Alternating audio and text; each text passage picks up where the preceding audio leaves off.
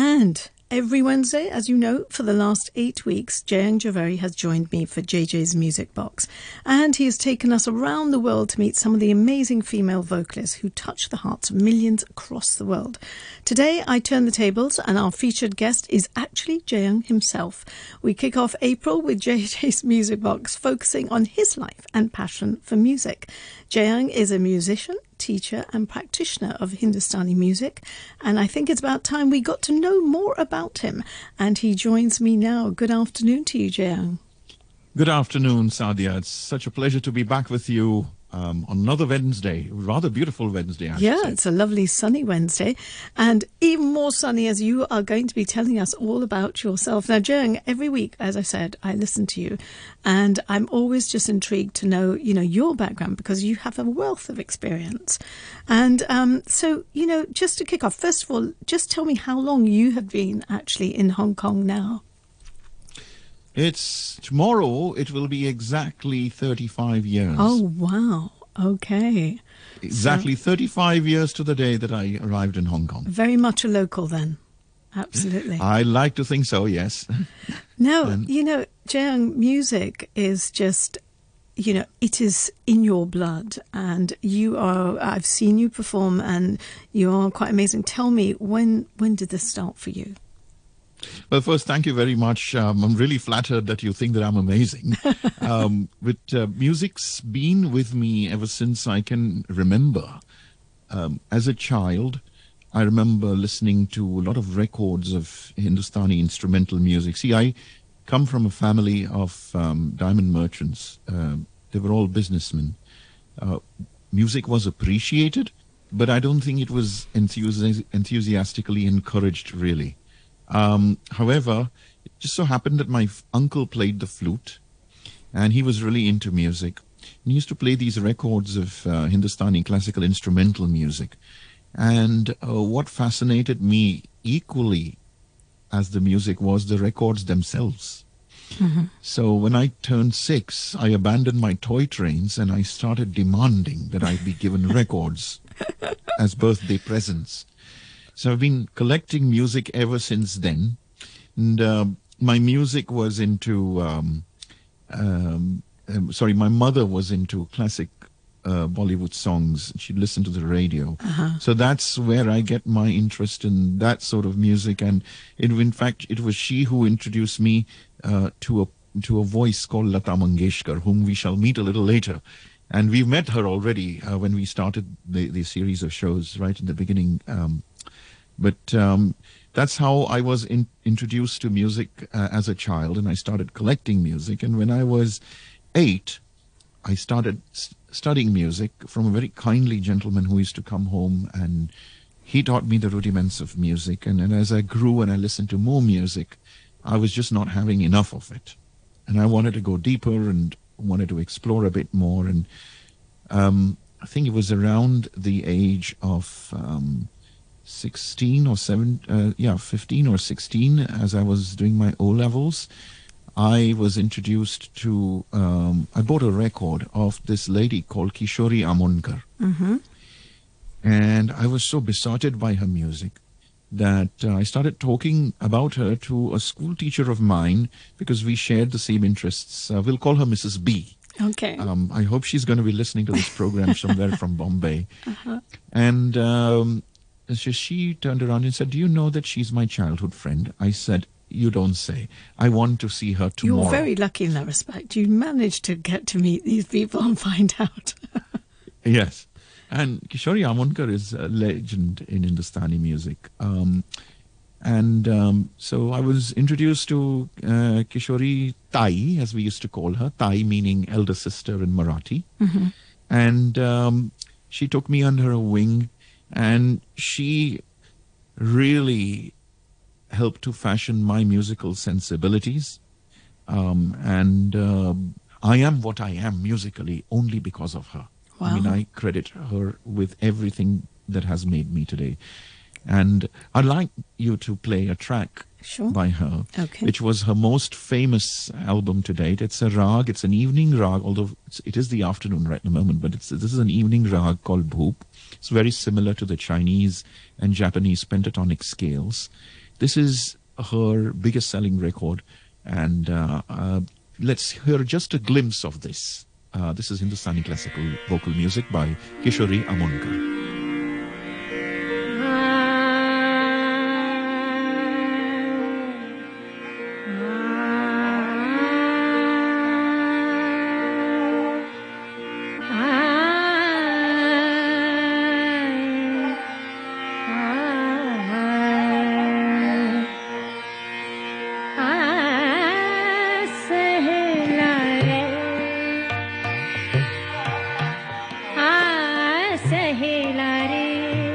How long is this track?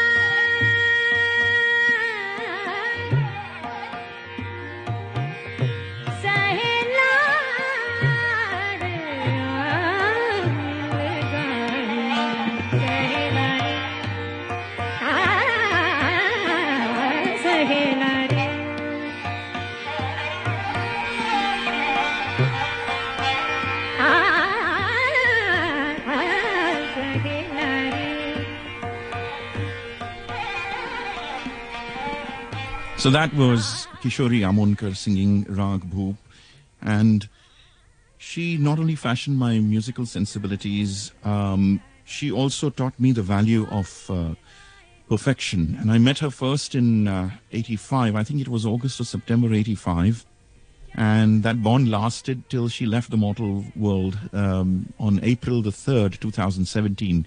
Wow. So we celebrated her 5th anniversary just a few days ago. We marked her 5th anniversary just a few days ago. Oh, yeah, it's quite a privilege to have the training from her. It's amazing that you managed to, you know, have that connection. Yeah, and you know what? It's because of her that I began to appreciate and understand the music of many of these artists that you will listen to today. And definitely, to begin with, the music of the great Lata Mangeshkar. And I've chosen a track which is from not from Bollywood. This is one of her landmark non-Bollywood recordings. I think she was at her vocal apogee when she recorded this album. Just a day before, she went onto the operating table for a tumor.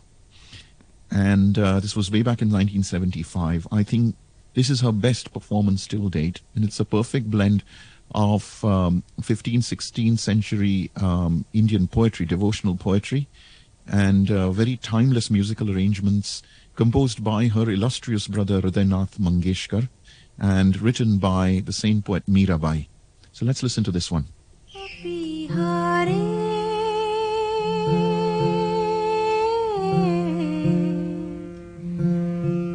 की बानी ना भो पपीहारे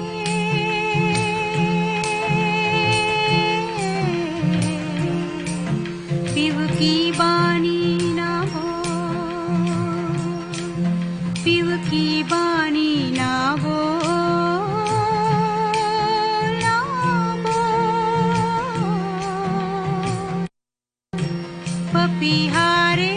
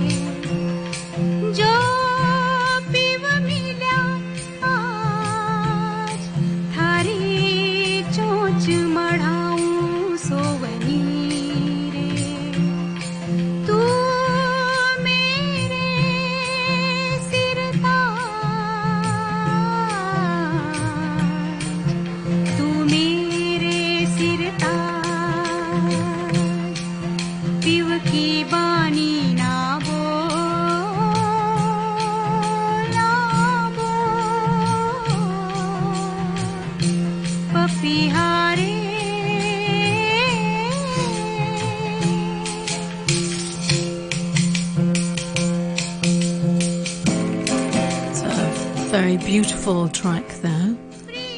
So this must have a huge significance in your mind when you hear it. Well, I remember picking up that LP sometime when I was around 11 years old, 12 years old, from a record shop, and I must have heard it about 50 times after that.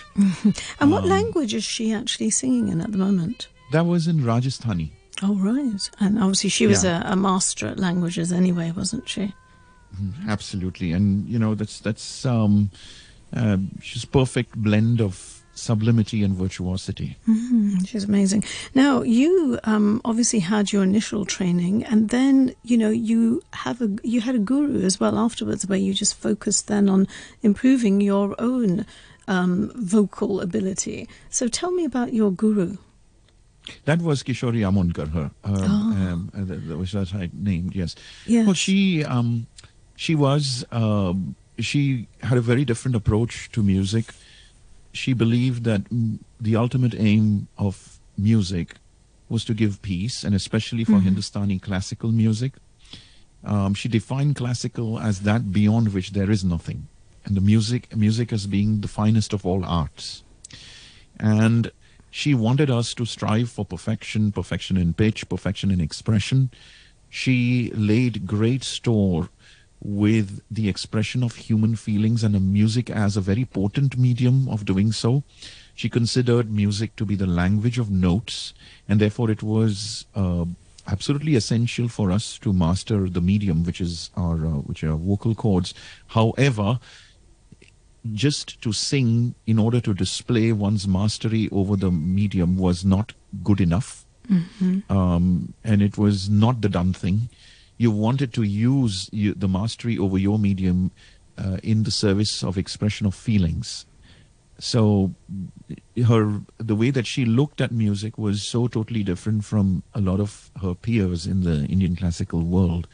And this is something which always stuck with me, and her rigorous training in terms of voice cultivation, voice culture, the projection of voice, learning how to master the very intricate ornamentations which are necessary for the expression of feelings in Hindustani music, classical music, as well as so-called light music. And I say so-called light music because there's nothing light. Light music is only light on the ears. It's actually very difficult to sing the way that somebody like Lata Mangeshkar does.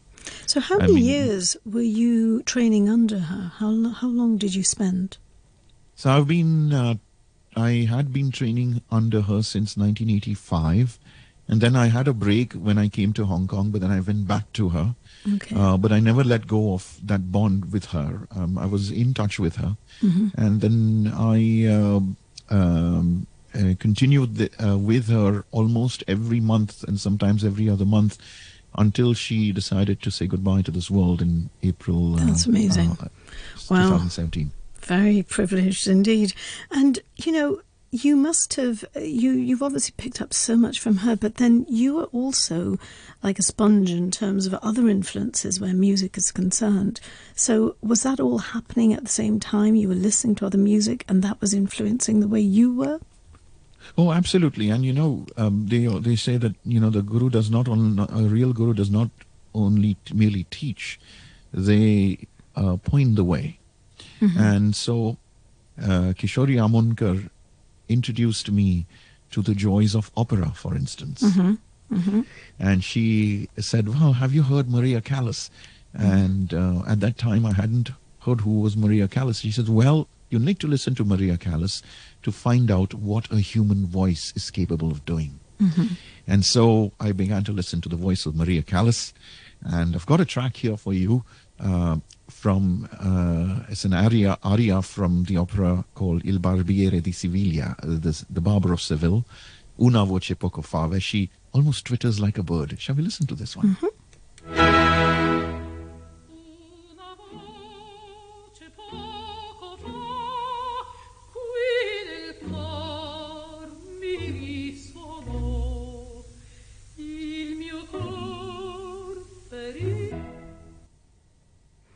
That was amazing. I was just listening. It's almost like you were listening to a bird there, and she sounded amazing. What a powerful number. That was beautiful. It was not, I mean, she used to be known as, she's known as La Diva. I mean, it was not for nothing that they gave her that title. Mm. No, she was amazing. Now tell me, how about your influence? Like you moved to Hong Kong and, you know, now you're probably listening to all sorts of things. How did Hong Kong influence your music taste? Oh, absolutely. You see, when I moved to Hong Kong, I was 17. And in those days, I already had a fascination for Western classical music. So I started attending concerts at the Philharmonic. And then there was a friend of mine, a lady by the name of Sujata Subramaniam. She herself was a bit of a singer. And she introduced me to the joys of jazz. Mm-hmm. And in those days, in Lan Kwai Fong, there was a place, I should call it an institution, called the Jazz Club. Mm-hmm. And the greats of Hong Kong would perform there week in and week out. People like Eugene Pao, whom I had the privilege of performing with, as well as he was part of our shows, has been part of our shows over the last few years, as well as drummer Anthony Fernandez, who's done a lot of music arrangements for us, and saxophonist Rick Halstead. And listening to that music, I was also introduced to the music of Ella Fitzgerald and Sarah Vaughan, mm-hmm. And Dinah Washington. And it was Ella that really got my attention. And of course, Louis Armstrong. Yes. And that was... What a duo.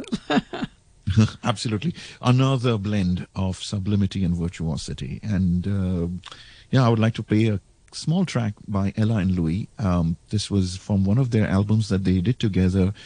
It was done without a rehearsal in the studio over a matter of 2 days, these tracks. And this is one of them.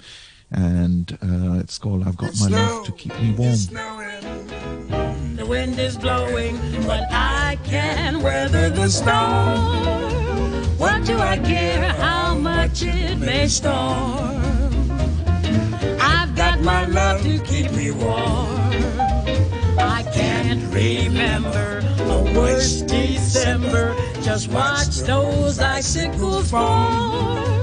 What do I care if icicles fall? I've got my love to keep me warm. Off with my overcoat, off with my gloves.